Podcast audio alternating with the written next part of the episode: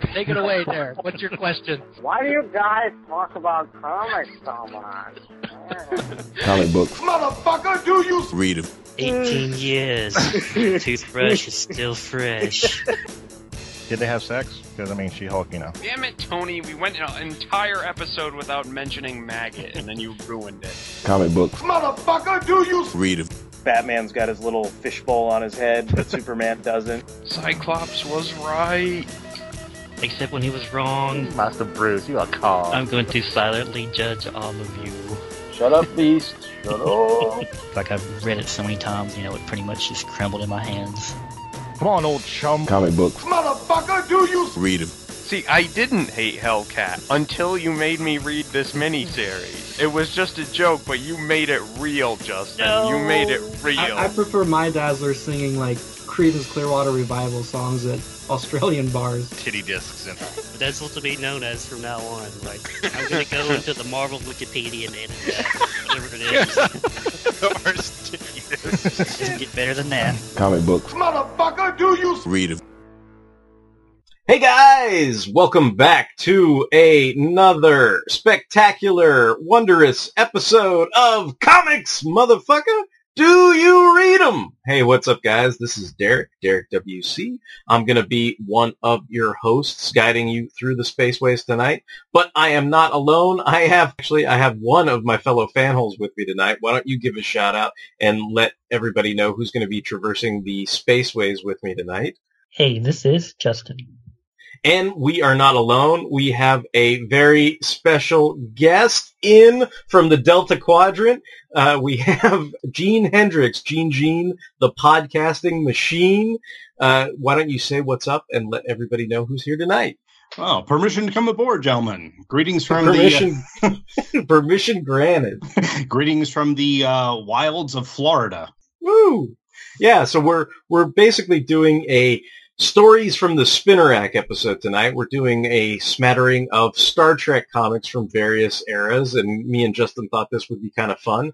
And one of the first people we thought of was Gene when we were thinking of putting this show together. And so we've got a, a series of comics for you tonight, and I guess we'll just get into it real quick. And I, since since I have the oldest comic in the bunch, um, my comic is the Marvel Comics released Star Trek issue number six. It's got a cover date of September 1980 and the on sale date of June 3rd, 1980. The cover price is a whopping 50 cents. It's almost double what Professor Allen would pay for a comic, but it, it's still it's still pretty cheap for me. The page count is 32 pages. Editor Louise Simonson. The story is titled The Enterprise Murder Case, and it's got writer Mike W. Barr, penciler Dave Cockrum, inker Klaus Janson, letterer Rick L. Parker, and colorist Carl Gafford. And I could not steal a synopsis because I, I, don't think there is a synopsis for the Marvel issues anywhere online, or maybe if there is, I just didn't stumble upon it. So I wrote my own. Mr. Scott and Transporter Chief Janice Rand are encountering a freak transporter malfunction when Captain Kirk and Mr. Spock arrive to check on the status of Ambassador Frall, who is beaming up from an important negotiation with Yanid 6 to join the Federation. Dr. McCoy arrives late to the transporter room just in time to witness the ambassador keel over with a knife stabbed in his back upon re- rematerialization. Kirk orders McCoy to perform an autopsy and Mr. Spock to investigate the murder of Ambassador Frall.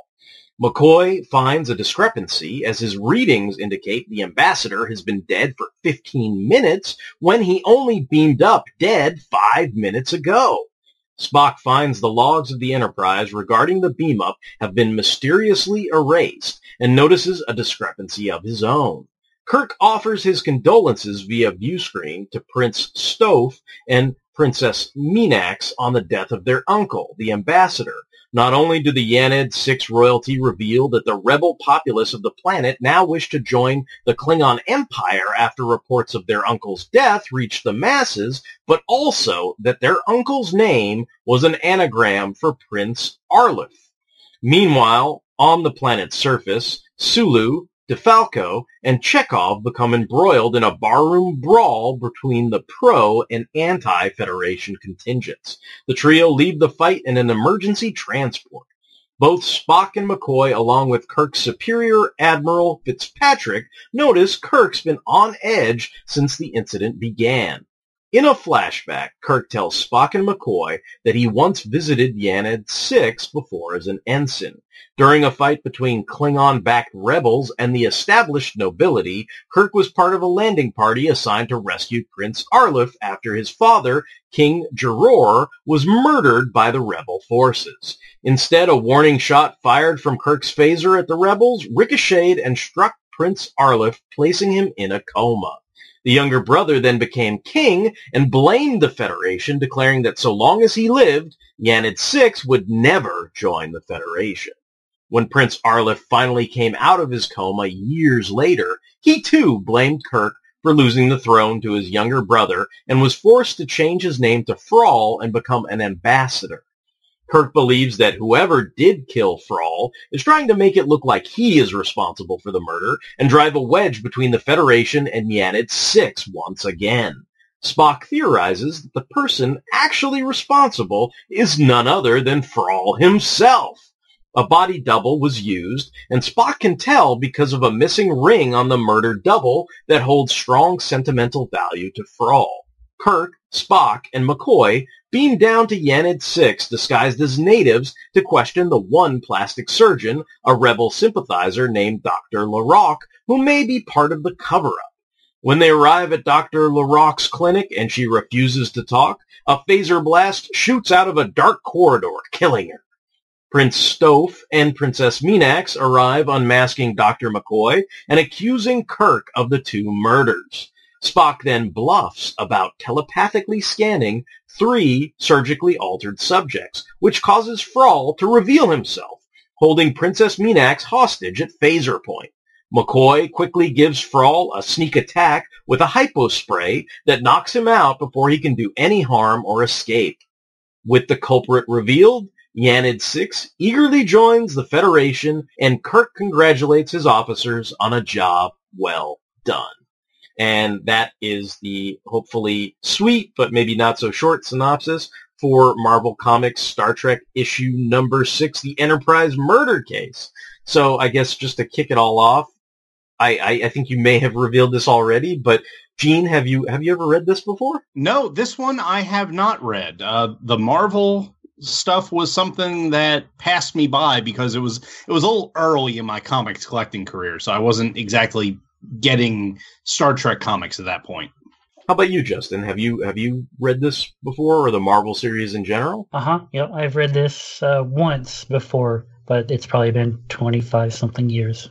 Okay, okay. And then was it like a back issue? Like, how'd you come across it or stumble into it?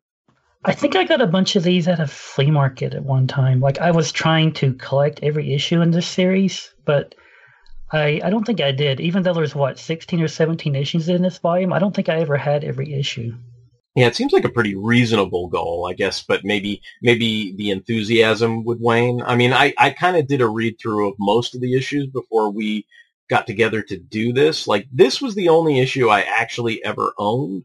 I it fits my mandate for Spinner Rack Comics, even though I really didn't get it from a Spinner Rack. But Hmm. you, you know, th- this may be a a uh, you know broken record player for people who have heard this version of my my Spinner Rack thing before. But th- this is a comic I got in a trade from a friend when I had Spinner Rack Comics and they had Spinner Rack Comics, and we did a swap. So we swapped a bunch of comics. And then the funny part about that is I think later he missed having those Spinner Rack comics. So he actually bought like nicer copies of them from a store and had me give him back the original beat up copies for sentimental reasons. So I, I, I guess that's, you know, I, I kind of think those sentimental reasons carried over onto me. And so that's why I picked out this issue. And, and it's one of the ones that I actually, when I was trying to sort of recreate my I guess my spinner rack experience, I included that as an issue I ended up picking up so I could stick it on my spinner rack here in the Derek Man Cave, as it were. And and like the, the the interesting thing is like for this, like and, and of course I already got some Facebook comments on this from Clinton Robinson, but um, it, it's got the blurb that says this Marvel comic could be worth twenty five hundred dollars to you, you know, like, and so it's like this contest or whatever, and like this issue, and then what it also makes me think of specifically is Marvel Star Wars issue thirty nine, which starts off that the Empire Strikes Back adaptation also had that on the blurb, Mm. and and I remember that I got in a comic specialty shop as a back issue, and I remember being a little confused by it. I mean, I know I know Clinton was joking on the Facebook page because he, he wrote like, "Was it worth you know? Was it worth the the two thousand five hundred? Was it really you know like that kind of thing?"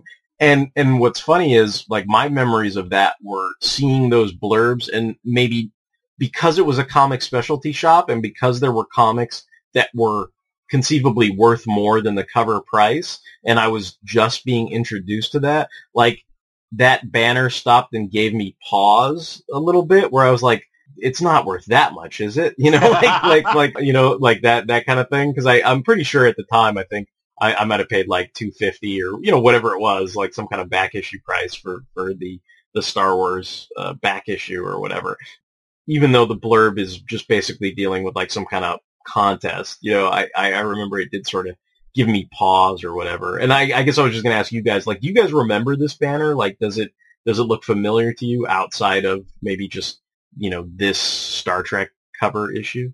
Yeah, I've I've seen it before. I am more familiar with the Toys R Us bike giveaway banner. Mm, That was plastered across a lot of comics, but I I have seen this before on some back issues, I, including some that I that I own physical copies of. So it, it it when I saw it, I was like, oh, it's that era. What about you, Justin? Did, did the banner stand out to you at all or anything? Yeah, but I mean, I've seen it so many times. I think I just kind of like glossed over it.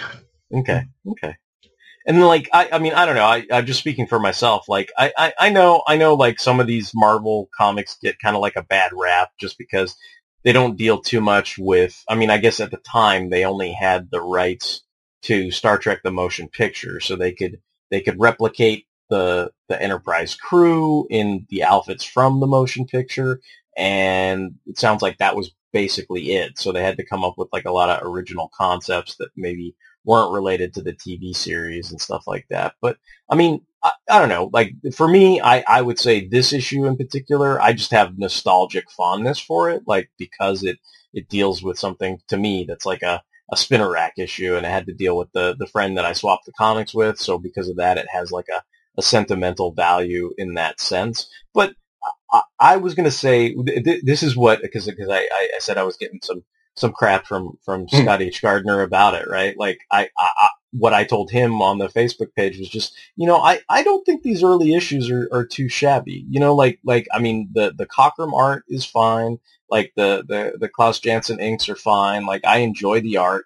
And I think some of the stories are, they evoke the Star Trek kind of, uh, uh, I'm trying to think of the right word, but like it, it, it, they they have that sensibility of Star Trek to me. Like like I don't read these and think, oh my god, that has nothing to do with Star Trek. I think you know I think oh you know this makes sense. There's a transporter accident, like somebody's murdered. There's a mystery. They're trying to figure out what's going on, and then you know the, I mean, how many Star Trek stories have you seen where the the crew beams down to a planet disguised as aliens? You know, Uh, like I mean, like and and and that they're trying to solve some kind of mystery or whatever. That that all feels like Star Trek to me.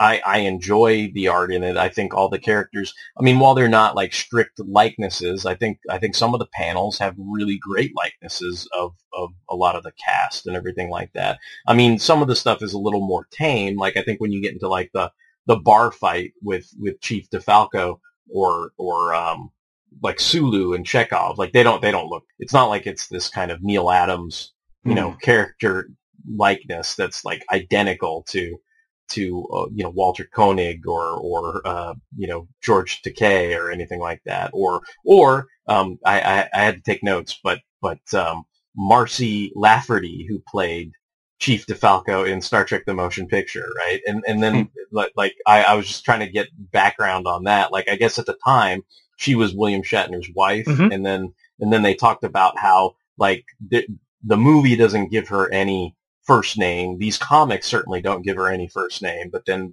various novels, according to which one you read, they either call her uh, Marcella or Suzanne. So like it, it's it's you know the wonderful continuity of Star Trek novels. People, there's there's you, there are multiple choice like the Joker's origin. You Yep. know, like so.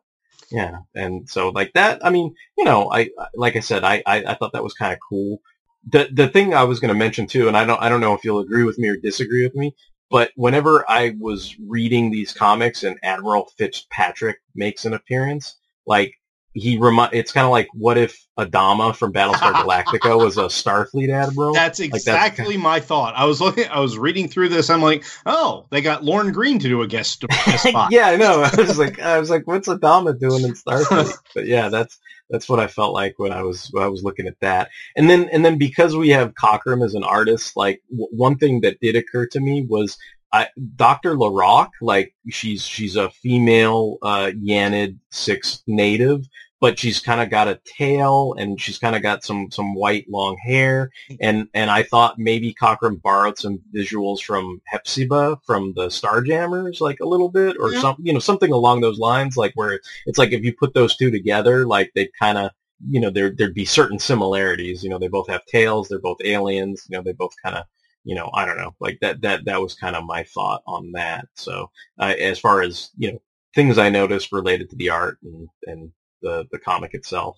This is one I would actually put it like a hybrid between the original series and the animated series. Hmm, because okay. the animated series you could get all these wild looking aliens um, and like th- this would be perfect. You know they, they've only got four fingers on each hand. They've got tails. They're purple. They have no pupils. So it, it would work with that but it feels like an original series episode. You have oh kirk's got history on this planet and uh, there's something you know some type of diplomatic thing going on that the enterprise has to solve. It it's what it's that mindset of story is what i want to say. And it it works really well. I mean it it's because supposedly after the motion picture kirk took the enterprise on another five year mission and that's yeah. exactly what this feels like. It's a, something that you would get out of that that kind of setting. You, it's episodic you know it's bang one issue done. You get everything you want to see. All the characters are are spot on and it it works really well. And the art is is good. I it's not overly photo referenced you can see that there are some panels where it's okay you know they they obviously got a, a picture of shatner here or really if you if you look at it there's one instance of kirk where he's he's arguing with the the current king on the planet and there's a close up of him where he looks like Lorne Greene with the Mm. the hairline and the expression. It looks like, oh well, we have this Battlestar Galactica comic. Let me just flip through that. Oh, that's a good pose. But for the most part, it's it's simple. It works really well. The uh, the setup is great. The conclusion's great. Spock's doing his whole Sherlock Holmes thing. Uh, McCoy actually saves the day, which is a nice switch with his hypo uh, knocking Yeah, out yeah. uh, the ambassador. Which I'm I'm reading this and all I can think is, okay, well, if he got to be king and he changed his name again, would that mean he was King Ralph? Because every time I read the ambassador's name, I was like, oh, Ralph. Yeah. I like I like that that one panel of of McCoy when they they sort of unmask him, but he's still Mhm. kind of got like the purple face paint or whatever because that's Yeah. like a really nice image. I mean, it, it really does look like DeForest Kelley, but then it's got that kind of amusing aspect that he's still kind of it's like DeForest Kelley, but like you know he, he's got the he's been drinking too much grape soda or, or he's like he's like you know brushing up against Grimace or whatever the excuse is, you know like but but I, I i found that panel pretty pretty amusing and i i I also think like it's worth mentioning what you said about I, I think maybe like we take for granted now, like we live in an era where basically anything you can imagine can be put up on the screen mm. due, due to like, you know, animation and computer generated images and all that other stuff. But like some of the stuff that w- were in these early Marvel comics, like you mentioned the, the notion of, you know, oh, they've got alien species that that you know conceivably you could not replicate on on a screen no matter what your budget was. Like they they have these various different aliens like some of them are almost uh, insectoid like or Mhm. whatever. And then there was one story i was looking and i was like did did jj abrams read this marvel comic? Because there was like this they were on like an ice planet and there was this red bestial monster thing that was chasing them and i i felt like it was that scene in the the you know kelvin first movie or whatever because they were they were all in snowsuits and this red monster is chasing them through the ice and everything. So it was like to, to me like that's why i was like oh like th- this felt like super similar to something that i had seen realized way later but could be realized you know in art basically like you know they, they didn't you know that's that notion of you know I, I know some artists are like well you know it's not like there's no budget in comics per se you know because you know some of them don't want to draw 50 million guys you know rolling down a hill and 20 million tanks and all that other stuff but the notion that them drawing one extravagant you know red monster on an ice planet is not the same as as creating that in in a live action form especially in 1980 right like you Right. couldn't you, you couldn't have that monster chasing, you know, Magnum PI on TV with their budget or whatever it was. So that that's the that's the kind of stuff that you could get away with in, in these kind of issues. I guess as far as like the five year mission goes, like the 2nd Mhm. five year mission, like I, I don't know. For me, like it, it always I, I don't know if this is just me, but like it always kind of bothered me that like and I, I think this will come up periodically, maybe as we talk about the other eras and issues we're talking about. But but it seems like the default for all these comic series, whether they're done by Marvel or DC, is they they want to rubber band back to the status quo that they're most familiar with, which Mm. is not Kirk as an admiral. You know, it's like it's like I, I don't even think there's any dialogue that explains that. It's just he's Captain Kirk. Well- you know, like like like and and and I was kind of like, well, like he's an admiral, and then he was he, he, he you know, I, I I get what happened in the motion picture, and it's like, but it seems like even if he was taking the ship out for another five year excursion, like doesn't he still hold the rank of admiral, or I don't know, like that Yeah. that was always kind of strange to me. Yeah, well, it's it's kind of weird if because in the motion picture he's wearing a captain's rank once he's Hmm. taking command of the Enterprise, and he's out he's Hmm. out of the uh, the white and gray uniform. So you can kind of see it going from that, where you can infer that okay, well, Decker took a grade reduction to commander to be the XO when he really shouldn't have. If the admiral's Yeah. in charge, he can still be a captain. Yeah. So yeah, it's it's kind of strange. I think that was more Roddenberry doing it than anything else. And then the guy people at Marvel just said, "Oh, well, he's captain in the movie, so he must be captain now," and just ran with it. Yeah. Okay. Okay. At least that's you know my mental gymnastics for it. Yeah, yeah. I mean, I mean, uh, yeah. I, I feel like I, I'm always going through mental gymnastics for, for stuff like that because you, it, it's funny because because you've got I think comics now where people complain like, oh, you know, I I, I, I keep name dropping, but I, I've been listening to podcasts or whatever because I've been on vacation all week. But I, I was like, I think I was listening to Andy Leyland and he was talking about how you know the or maybe on Facebook or something about how Star Wars comics like are perpetually like stuck in like oh we're going to tell Mm. stories set between like you know a new hope and empire you know to to establish that you know for lack of a better term you know star wars and empire we're going to tell stories between those eras and everything and they're kind of stuck there and they can't get out of you know they can't tell a story that i don't know whatever takes place after return of the jedi or Right. you know what whatever whatever it is like some other era or something like that they're they're stuck in this one confined era. Whereas I think the comparison was, you know, Marvel Star Wars, you know, and, and, and these comics, you know, it's like, oh, this takes place immediately after the motion picture. And what's interesting about this is there, there's no other film to sort of link it to. So it kind of goes off in its own direction. But then, you know, with some of the DC books, I think, you know, eventually there would be a film to eventually link up with. And so not, not only mental gymnastics, but they actually had to do a lot of you know, publishing, writing gymnastics to, Mhm. you know, they, they may have taken the story in a completely different direction, whether they're, you know, running around in the, um, what, was it? The Excelsior. Excelsior, and then, right. you know, you, you know what I mean? Like like like they had to get back to the bird of prey and, Right. and all that kind of stuff, right?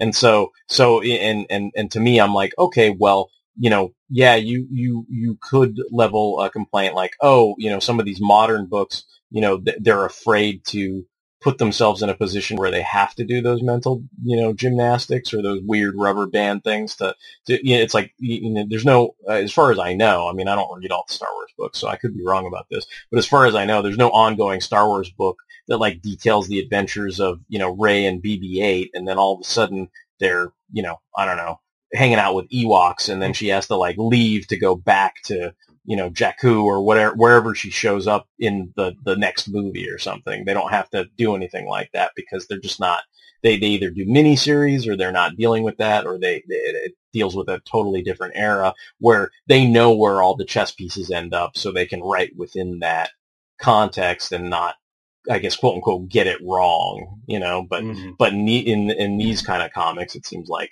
they, they were just kind of, it was, it was the wild west and they're just like, all right, we'll just tell a bunch of stories and if they don't pan out, you know, you know, it, it, it's not like they, they couldn't figure out a way to get it back to panning out correctly by a certain point, I guess. Yeah, and I, I actually enjoy the DC run, the the volume one of the DC run when it's when they do that because even like the original Marvel Star Wars, you can see them when they get the information. The next movie is going to have this, that, and the other, and it's like, okay. Now we have this many issues to get to that, and like with Spock, after uh, between the search for Spock and the voyage home, the comics had Spock recover. Uh, his mental faculties were perfectly fine. He was captain of his own ship. Yeah. Then they said, okay, well, Star Trek 4 is coming out. Spock has to be still learning to adjust and all that. It's like, okay, um, so we have to destroy the Surak, make sure Spock is the only survivor, and be, and the way it was destroyed screwed his mind up again. so we're back to where we were. So you can you can actually read the comics in between the movies, and it does pretty much work. Or you just watch the movies and you don't get any inkling that any time had really passed. Yeah. So it I I personally like that. I think it that it's good for the writers and whatnot. But like you, I'm not reading any modern comics. So I don't know what's going on in, in the current Marvel Star Wars. Even even then you could see it's like six months before Empire came out is okay. The rebels are they they've been looking for a new base. Oh, we found this ice planet. Let's head that way and take a look at it. So you you see the steps going forward. But yeah, I I like this. I like it. It's off on its own. It's its own. You know, it's a plant we've never heard of. We'll never go back to, and it it works. You know, it there's there's room for this in there. Not not everything has to be a rehash of stuff we've already seen. Yeah, yeah. I mean, I mean, there there there are a lot of, I mean, for for good or ill, there's a lot of original concepts in the in the Marvel Mhm. uh, Star Trek comic. And I guess I don't know. Do, do, Justin, do you want to go on to the to your issue next, or do you have any other final thoughts on the the Marvel issue? I thought it was interesting in Kirk's flashback. You see the USS Republic, and it's kind of based on that rejected redesign for the Enterprise, which has since been re- repurposed as the Discovery and Star Trek Discovery. I just thought that was kind of neat. I like science. This is the power of math, people! But uh, yeah, that's really all I have for this this issue. I mean, it's a solid issue. Like it's one and done. It's fun. All right.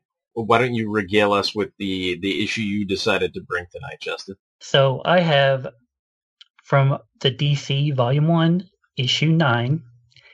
Uh, this issue has a cover date of December 1984, and it sold for a whopping 95 cents.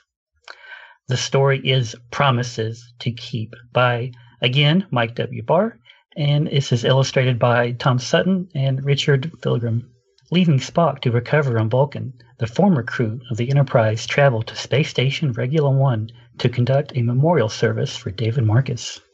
Meanwhile, in another universe, the Enterprise destroys Regulon 1, and thus begins the Mirror Universe saga.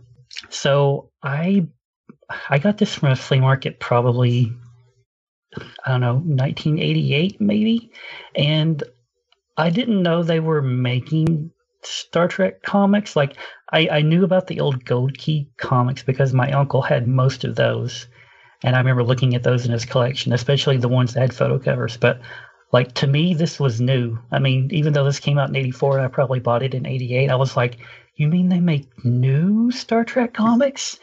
And like it was the only one in the box. Like I was just flipping through this random box of comics, and I was like, "Wait, what? Star Trek?" And I went back and I was like, "New Star Trek comics?" And so like when I started reading it, I was really confused because I was like, "Wait, this takes place between three and four, but how does that make sense?" So like I kept trying to like figure out the continuity and stuff.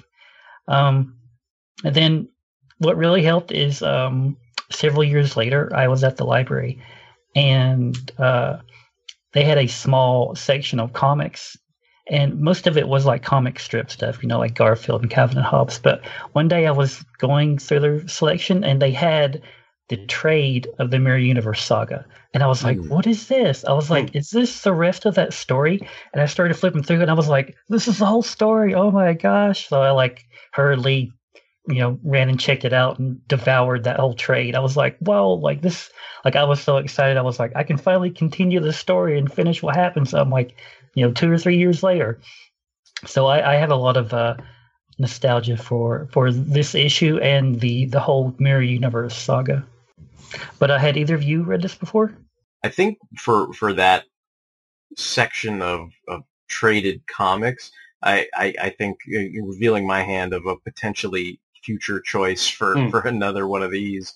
Uh, I think Star Trek Eleven, you know, the one where you've got the the mirror Spock like mind melding with the, Mhm. I guess, uh, you know, bathrobe Spock for lack of a better term, you know, like so so like I I remember that specifically was one of those ones in that that uh, set of comics that I got, which is to me, I, I consider that another spinner rack comic. And then I think similar to yourself, I, I don't think I read it at the library, but I don't think I read this whole story until I, you know, the entire story outside of issue 11 until I saw that Mirror Universe trade paperback. And it's, it, it's, it, it's one of those things where like at the time, like this was one of those things that was like sort of maybe a gospel to you. Like th- this is a revisitation of a previous story, but it's fun because it's the mirror universe and you get into it, I think. But then it, it's funny because sometimes like I, I remember I would revisit this and reread it again and like you, you know how like sometimes like with with the information you get from like other series like it it seems like to me like you know Deep Space Nine took the mirror universe in a completely different direction and so then I think sometimes when I come back and revisit these stories, I, I tend to question them harshly in retrospect. Not not because they're bad, but just because you you you start to realize like like the the people that were right, you know, Mike Barr didn't know about Deep Space Nine because it wasn't even on TV yet, mm-hmm. you know. So obviously you couldn't predict that or know that. But it, but then it's funny to me to read stories and and when you have that extra information of of where some of these these I guess quote unquote canon stories went in lieu of what happened in some of these issues, you know. So I I, I always find that sort of fascinating. And and the thing I liked about this though is is that it did it was post you know Star Trek three, and it seemed like it had a bunch of things that were definitely needed in those films but couldn't be right because Mhm. It's like you couldn't have uh you know carol marcus right? But then here you do right? Like so it's like that's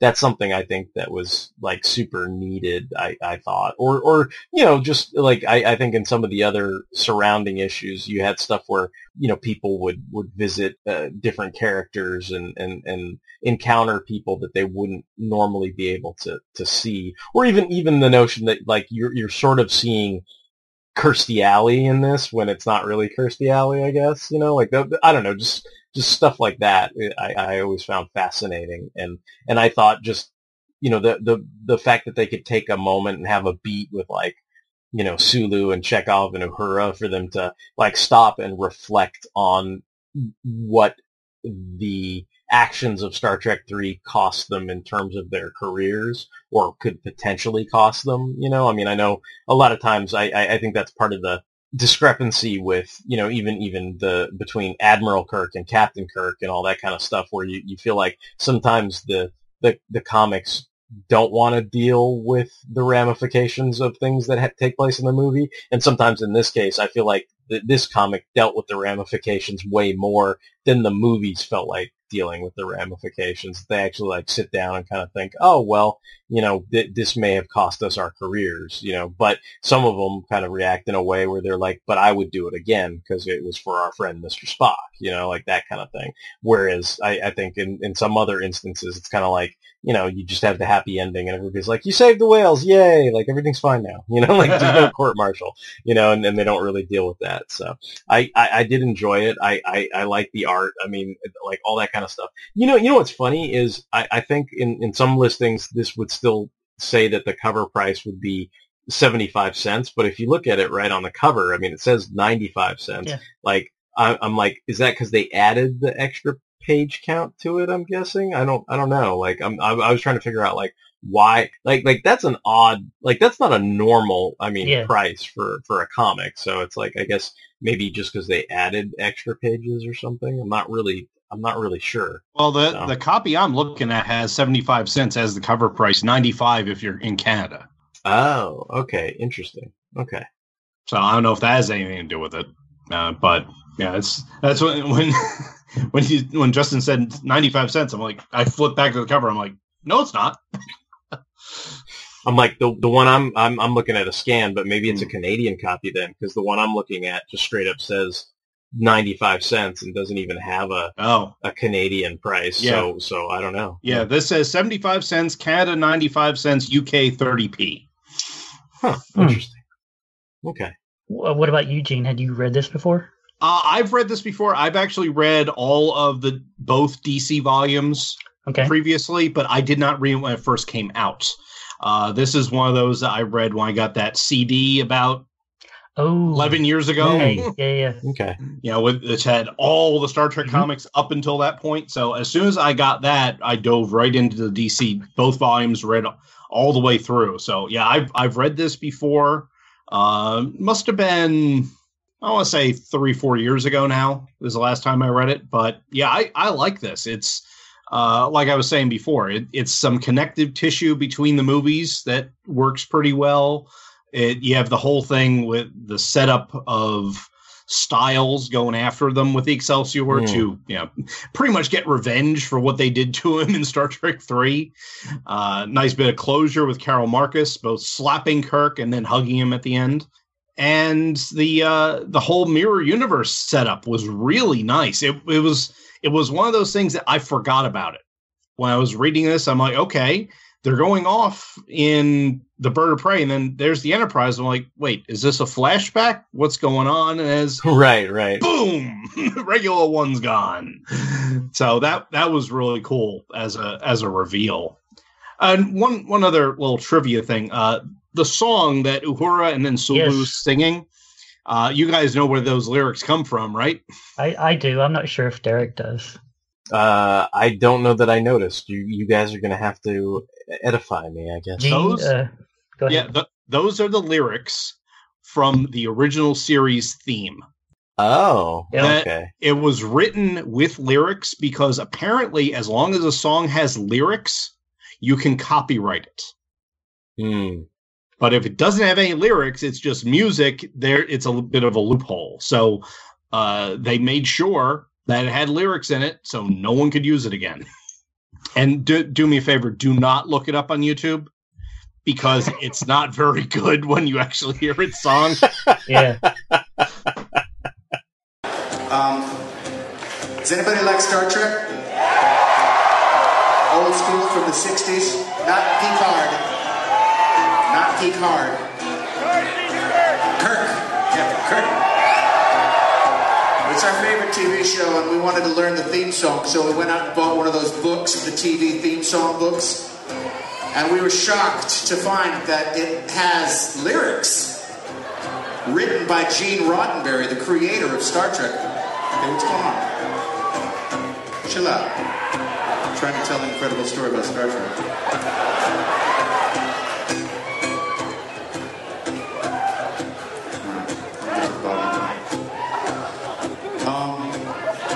The song is, is it's from the point of view of Captain Kirk's lover on Earth. And she's she's so bummed out because he's about to leave. She doesn't know when he's going to come back, if he's going to come back from space. And she's really worried because she suspects that he's going to go and, and make sweet love to uh, beautiful alien women all over the galaxy. And he is. He's going to go make love with beautiful alien women. Blue ones and purple ones. And this is her song. Beyond the rim of the starlight,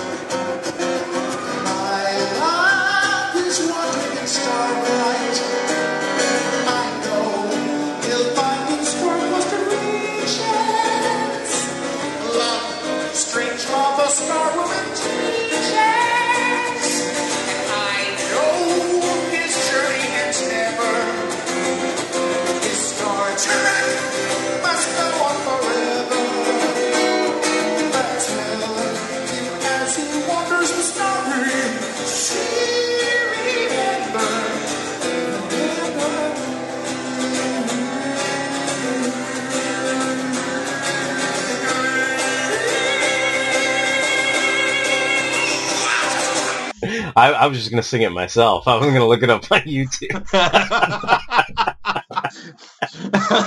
well, maybe you should do that and put it at the end of this episode. yeah, yeah, yeah. No, no, no, that's cool. I, you know, the the other thing, I'm just I'm, since I'm looking at that now because you guys were talking about it. You know, the other thing, like a few pages later, I I do like that moment where Scotty and Saavik have their little three dimensional chess match. Like I, I I think that's kind of a cool couple pages too. Mhm. Like a, another cool way for them to sort of show the downtime and unwind, but also sort of deal with you know what I guess what's been what's been going on with with the crew and everything like that.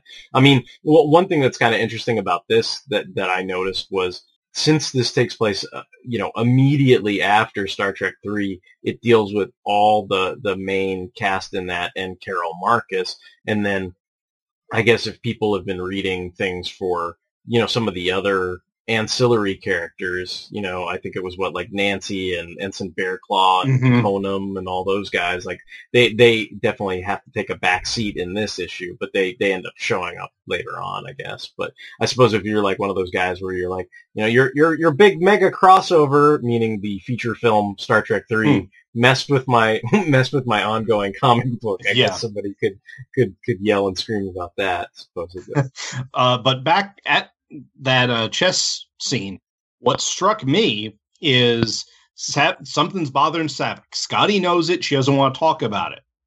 We all know that she was with Spock when he was going through Pon Farr on the Genesis planet.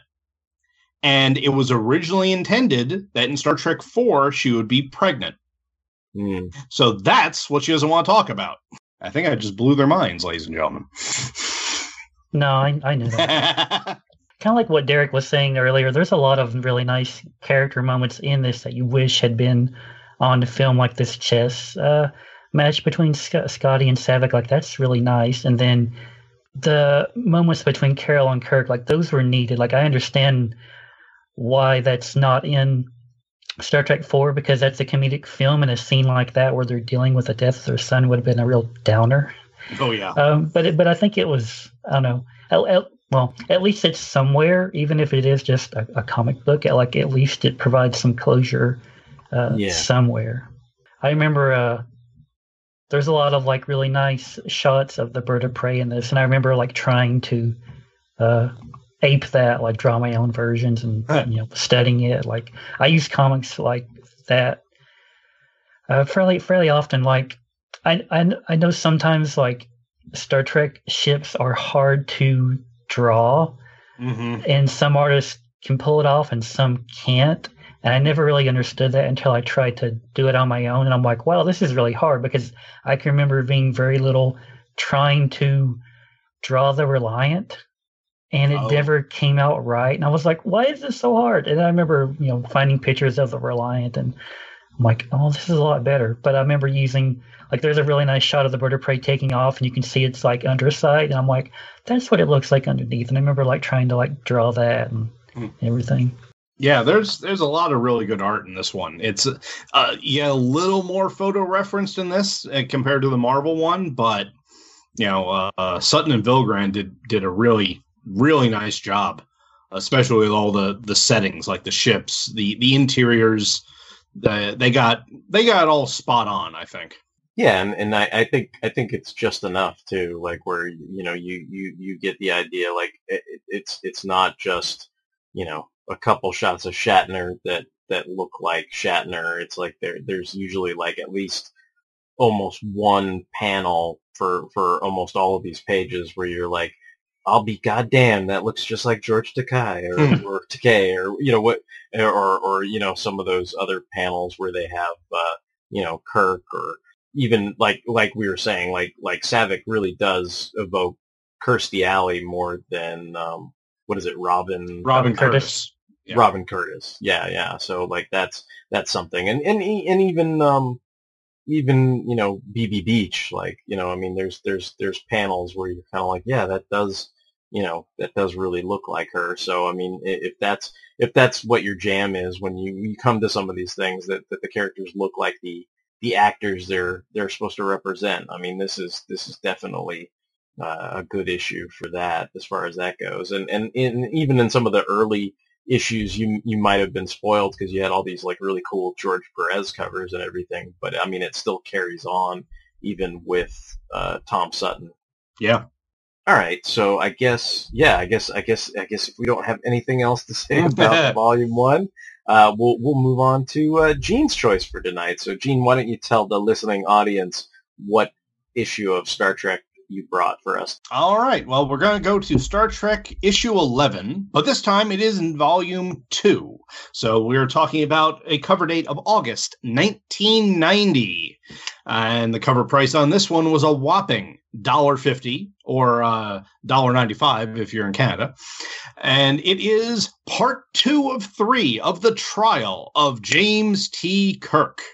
Brought to you by Peter David, writer, James W. Fry, penciler, Arne Starr, inker, Bob Pinaha, letterer, Tom McCraw, colorist, Robert Greenberger, editor, and based on Star Trek, created by Gene Roddenberry.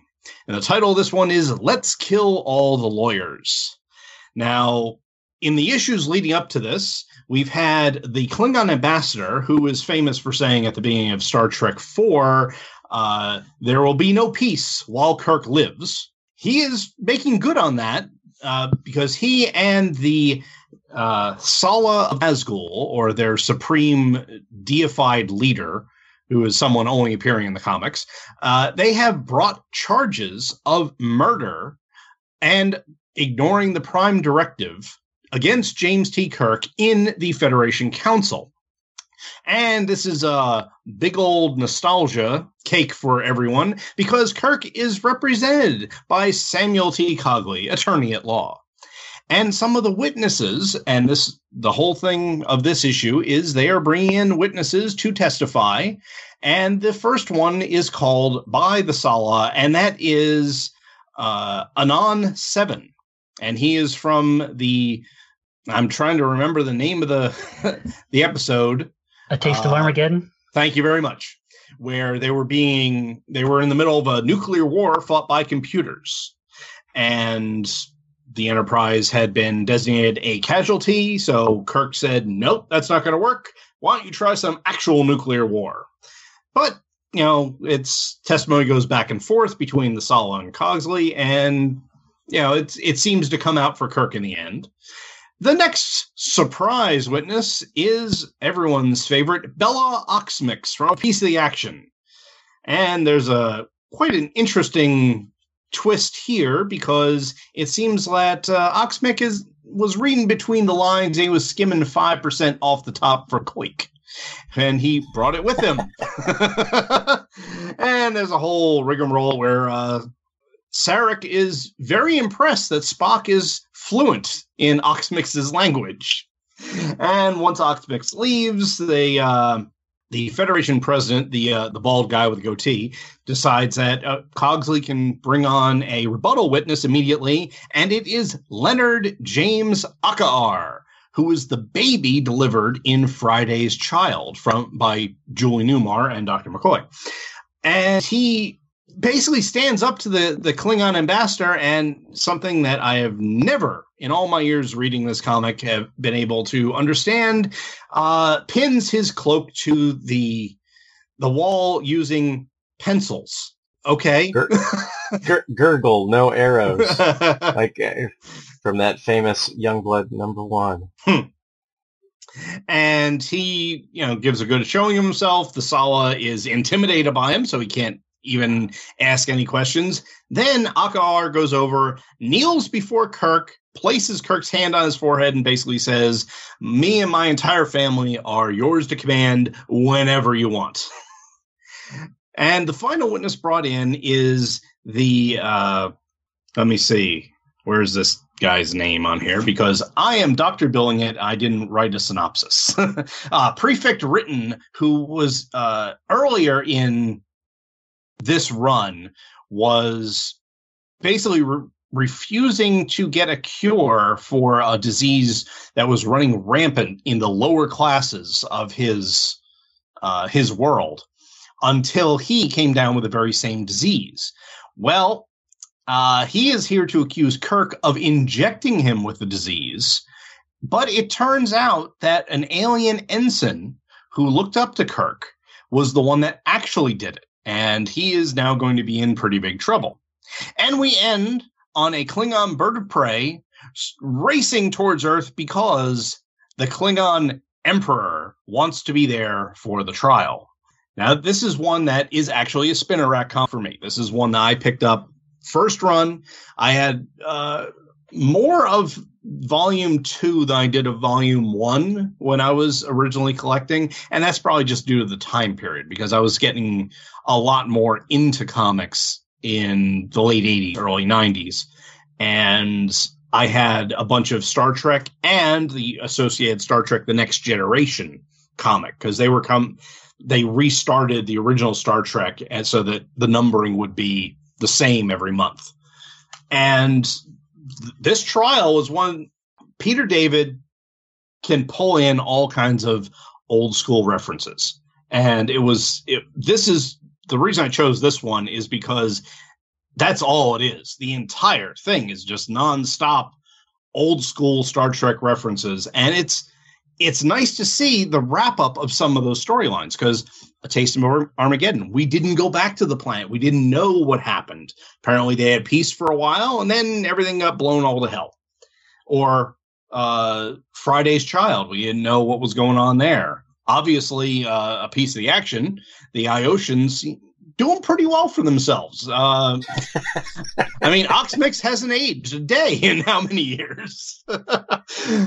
but it it it's a fun comic. Uh, the tr- the whole lead up to the trial was a little goofy with the uh, the bounty hunter Sweeney.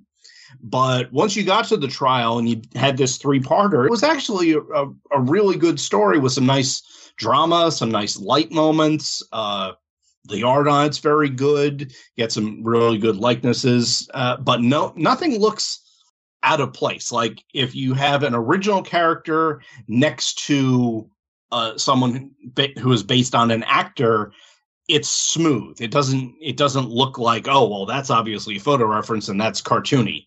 It it works. So, um, how about you, uh, Justin? Have you uh, read this one before? Yeah.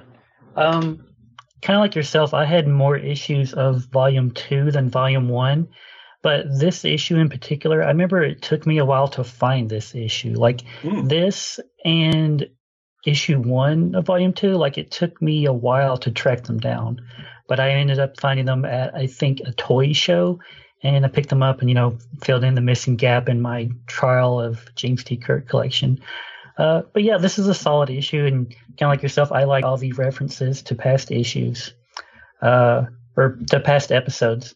Uh, that's always fun to see. You know, sometimes you kind of watch an episode and you're like, "Well, gee, I wonder what happened like after, you know, these people stole Spock's brain. Like, what happened to them?" Um, I don't think that's ever been followed up on. I, don't, I, I could be wrong, but you know, sometimes you watch an episode and you're like, well, I wonder what happened after like Kirk and Spock and everyone goes on their merry way. Um, I like Peter David's writing. I've read most of his Star Trek novels. Um, I think his run in the comics, like this volume, is a little uneven. Sometimes it works, sometimes it doesn't. But when it works, like it really works. And this is a really solid issue from him.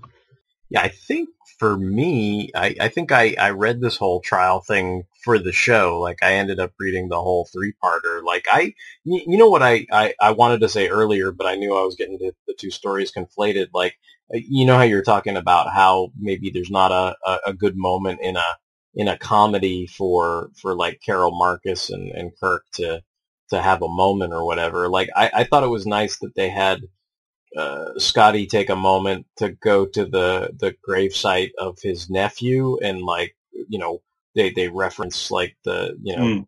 David you know getting killed and the parallels between that and how you know it's like you know you know Koik is trying to be strong about it or whatever and and uh and you know Scotty kind of says just like I was trying to be strong about you you know and and like I I thought all that stuff was was a good moment. I I liked how they they involved other races beyond the Klingons in the trial and like I I kind of enjoyed even the whole like they they they were doing this whole I guess burgeoning romance between um uh Blaise and and Kirk and everything. So like and I was like, "Oh, is it like RJ Brand and RJ Blaise?" like I'm like that's not that's not what it stands for, but like I, I think I read later what it ends up standing for, and I thought that was kind of funny. But it sounds it sounds like typical Peter David to me, like the reveal of what RJ stands for. But um, I, I, I, enjoyed reading this. Like this was this was very fun. Um, I, I, I think all the references were definitely not lost on me. You know, it was like that was fun, and it,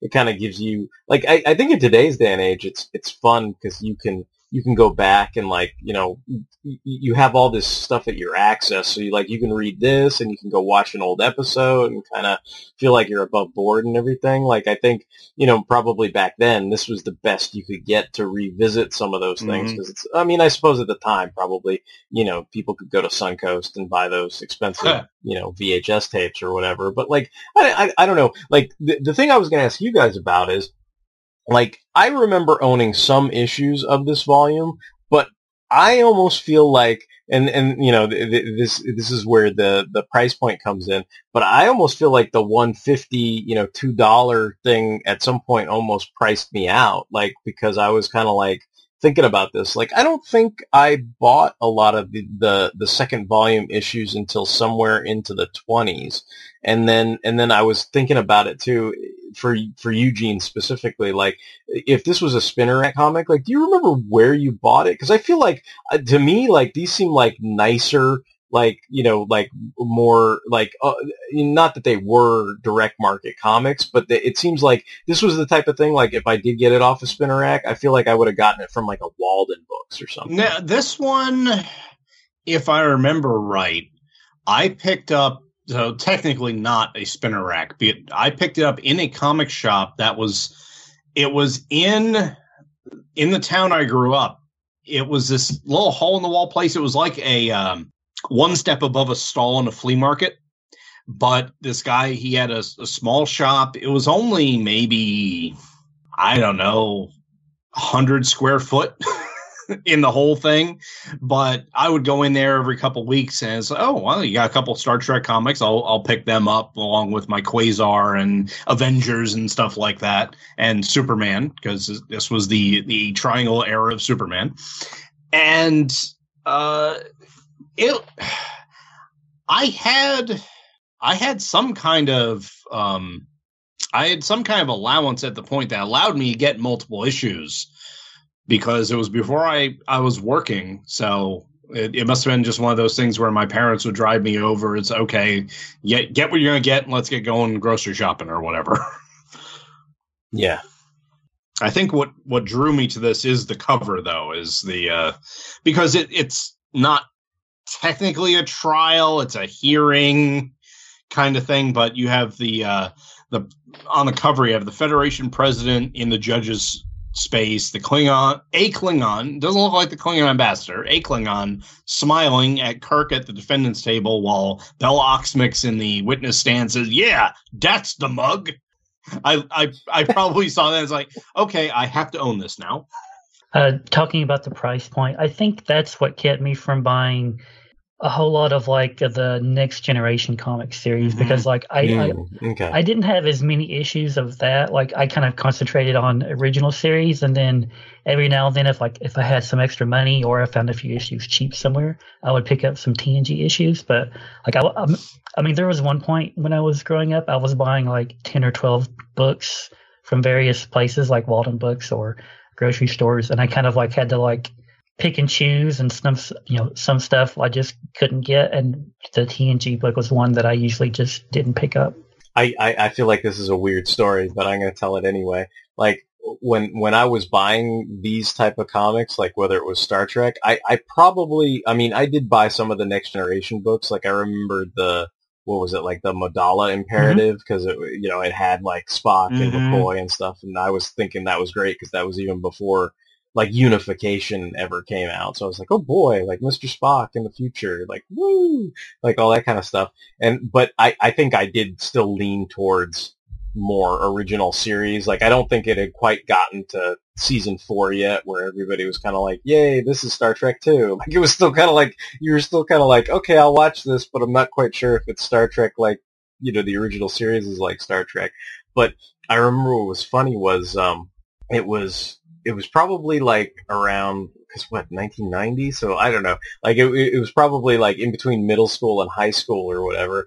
And i i remember there was a, a, a girl that read specifically the next generation comics and stuff and i remember being like you know super fascinated by that and also kind of like this is this is what like it dates it it's 1990 people cut me a fucking mm. break but she was a goddamn unicorn You guys, this is so fucking cool. like I was like, what? Like what? She's reading comics, like for reals and stuff. And I, I, I just remember like that was that was like one of those things where I, you know, I'm like I, I, I took her to a dance and we went out and it was cool. But like that that was like one of those things where I was like, the funny part was I was kind of like, well, I, like comics too, but I, I kind of like these original series comics and not the next generation comics. But it's still cool that you're reading comics. It's awesome. So like I was like, this is great. Like this is awesome. But yeah, like I, I remember because she she loved the next generation. I mean, it was it, it was definitely in that era where you know like I mean it got to that point where by the time you know Star Trek Generations came out, like it was on the cover of Time Mm. and everybody and their brother was all into Star Trek and stuff. And I think that would some of that had permeated into you know uh, you know her as a as a fan or whatever you know like like she she liked the show so much she was dare I say thirsty for more. You know what I mean? Mhm. like like that was you know she wanted more stories and whether that was like novels or comics or whatever she was she was into that world and that fiction and she sought that stuff out. So I mean anyway I I just feel like I I don't normally get a chance to you know sometimes if I could find those things that are interesting about these these comics but you know to me that was like a lifetime ago but it was like one of those things where I think about it and I'm just kind of like oh yeah she loved she loved those books. Like she really really did. And I was kind of like you know I, I I'm sitting here thinking to myself oh yeah I was busy reading you know Aliens vs Predator and Transformers and all these other things and oh yeah Star Trek you know like that kind of thing. And and and to me especially it was more you know the Kirk you know post movie era type stuff whereas I don't know that I I, I got as many of those the next generation books but of course when when we were hanging out I was like oh yeah I, I, I bought some next generation books so I could have you know something to talk to her about and stuff like that Uh, I remember I had a pen pal for a short time, and I got his address from an issue of like this volume of Star Trek. I I can't remember what issue, but like oh wow, our it was like some kind of school assignment. Like you have to like get a pen pal. And for some reason, I had the idea. Well, I'll just get somebody's address from a comic book. and so you could I do that like- back then. yeah, you could, you could you could totally do that back then, and it wasn't that weird. But um, like I remember perusing different people's letters, and I was like, this guy sounds kind of smart. And I wrote to him, I was like, hey, I'm a kid. Do you want to be a pen pal? And he was like, sure, kid. And he ran some kind of like Star Trek fan club. It was called uh, I forget the USS blah blah blah fart bag or something. And you know, you, I, like I could tell like he was like way older than me, and we only wrote to each other four or five times. But I can like I specifically remember writing to him and talking about like, you know, I was like, really excited to see Generations and you know all this stuff and like you know, you know, I was asking his opinion. I I think he was like not looking forward to it for some reason. I was just like, well, how could you not be excited? Like it's Kirk and Picard, like it's gonna be great. And, and then after that, I don't think we wrote to each other very often after hmm. that. So sorry. Yeah, I remember the the next gen comics of this era. I think I had the first like six and then stopped until like the Moldavia Imperative or whatever whatever the crossovers were because I'm a completist that way. But the the stories just weren't all that good in the next gen comic, and it's probably because they had a- so much less to draw on. They only had what had been shown on television so far, and there it really the characters were a lot more two dimensional in that than they were in, in the regular Star Trek comic. So that I between that's probably that and the price point just probably got me to say, yeah, I'm I, I'll just stick with classic. Thank you very much. Yeah, I mean, I'm I'm not gonna say I never had any Hmm. of them, but I, I I I I had interesting periods. It's like you would you would get because that's that's what I'm noticing looking at this, where it's like I would there there would be like you know four or five or six months, whereas like I was buying that every month, and then you drop out of it for a little while, then maybe one of the covers would catch your attention or something like that. Like I, I remember w- one of the the arcs that really caught my attention was when towards the end of that, or you know, volume two, where they they dealt with like you know young Kirk and Carol Marcus and kind of telling their story, like it was around what 73 74 mm. 75 and i was like oh you know i i love wrath of khan and the the the cover stood out to me and and and the fact that it had to do with you know kirk and carol marcus i was kind of like oh okay i, I want to find out what that's all about and that that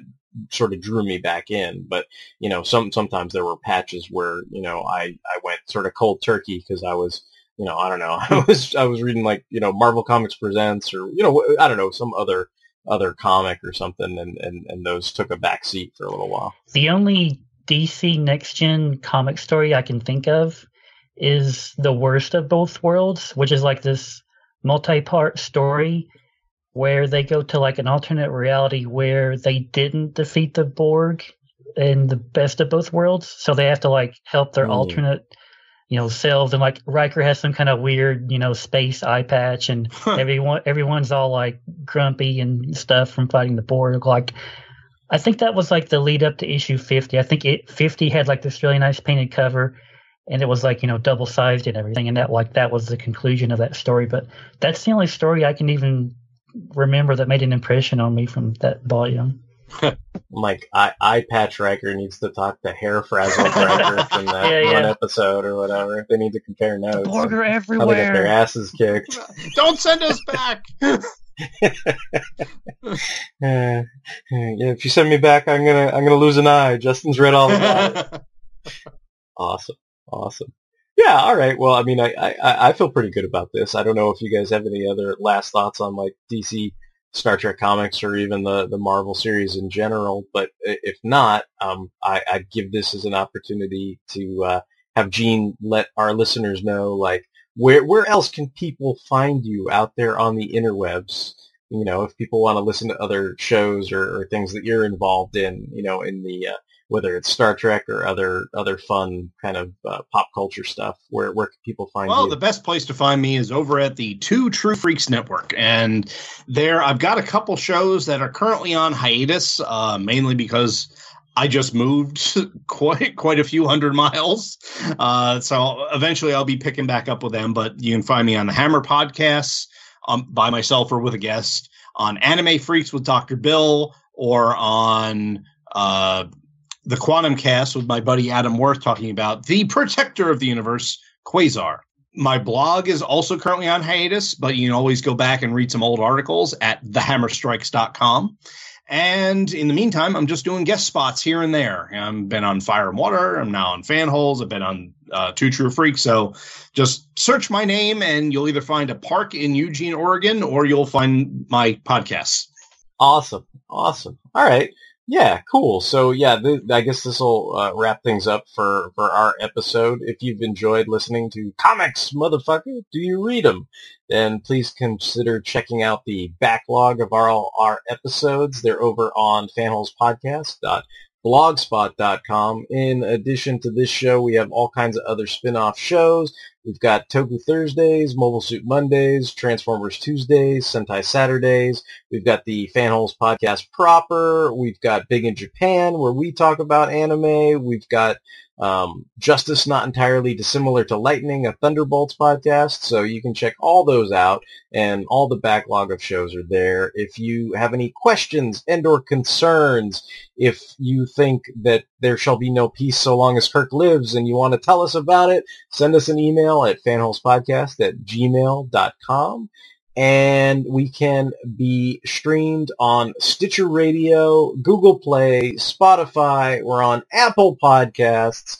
Um, so check out all those, and we're on all kinds of social media: Tumblr, Twitter, Instagram, Facebook. We appreciate all the likes, shares, retweets, feedback, hearts, and listens. And until the next time, this is going to be Derek, Derek WC signing off. This is Justin signing off. Qapla'. And this is Gene signing off. And just want to remind you, I'm Captain Kirk. awesome. Awesome.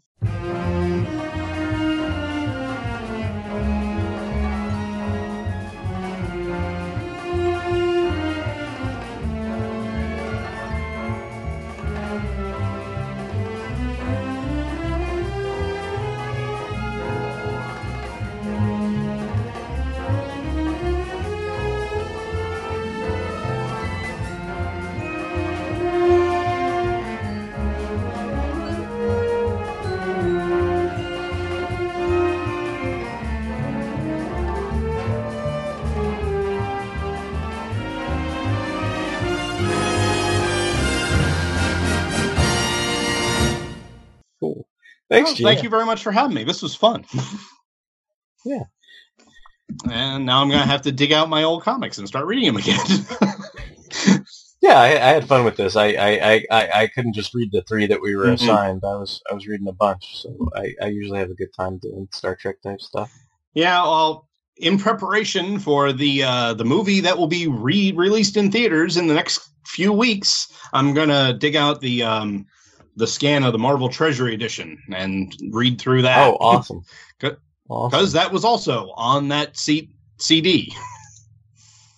Yeah, I wanna I wanna try to see that when it comes out in the theater because I, I think that's one that I've never seen in the theater. Like that was always something for me. Like it's funny. I had that that Marvel comic and I had the little uh what was it like the what was it the Renko like little three and three fourths Spock action Mm. figure. But I for the longest time I always thought like you know Star Trek Two was like a sequel to the TV series or something. Like I don't I don't think I knew that the motion picture existed when I was a little kid for a little while. I didn't I because I was like I had never seen it, so I didn't understand until I think I saw it on like home video or something that there was a a first movie. Yeah, well, the motion picture was my first ever uh, exposure to Star Trek. So I have a very, very fond place in my heart for that. It is fucking cool.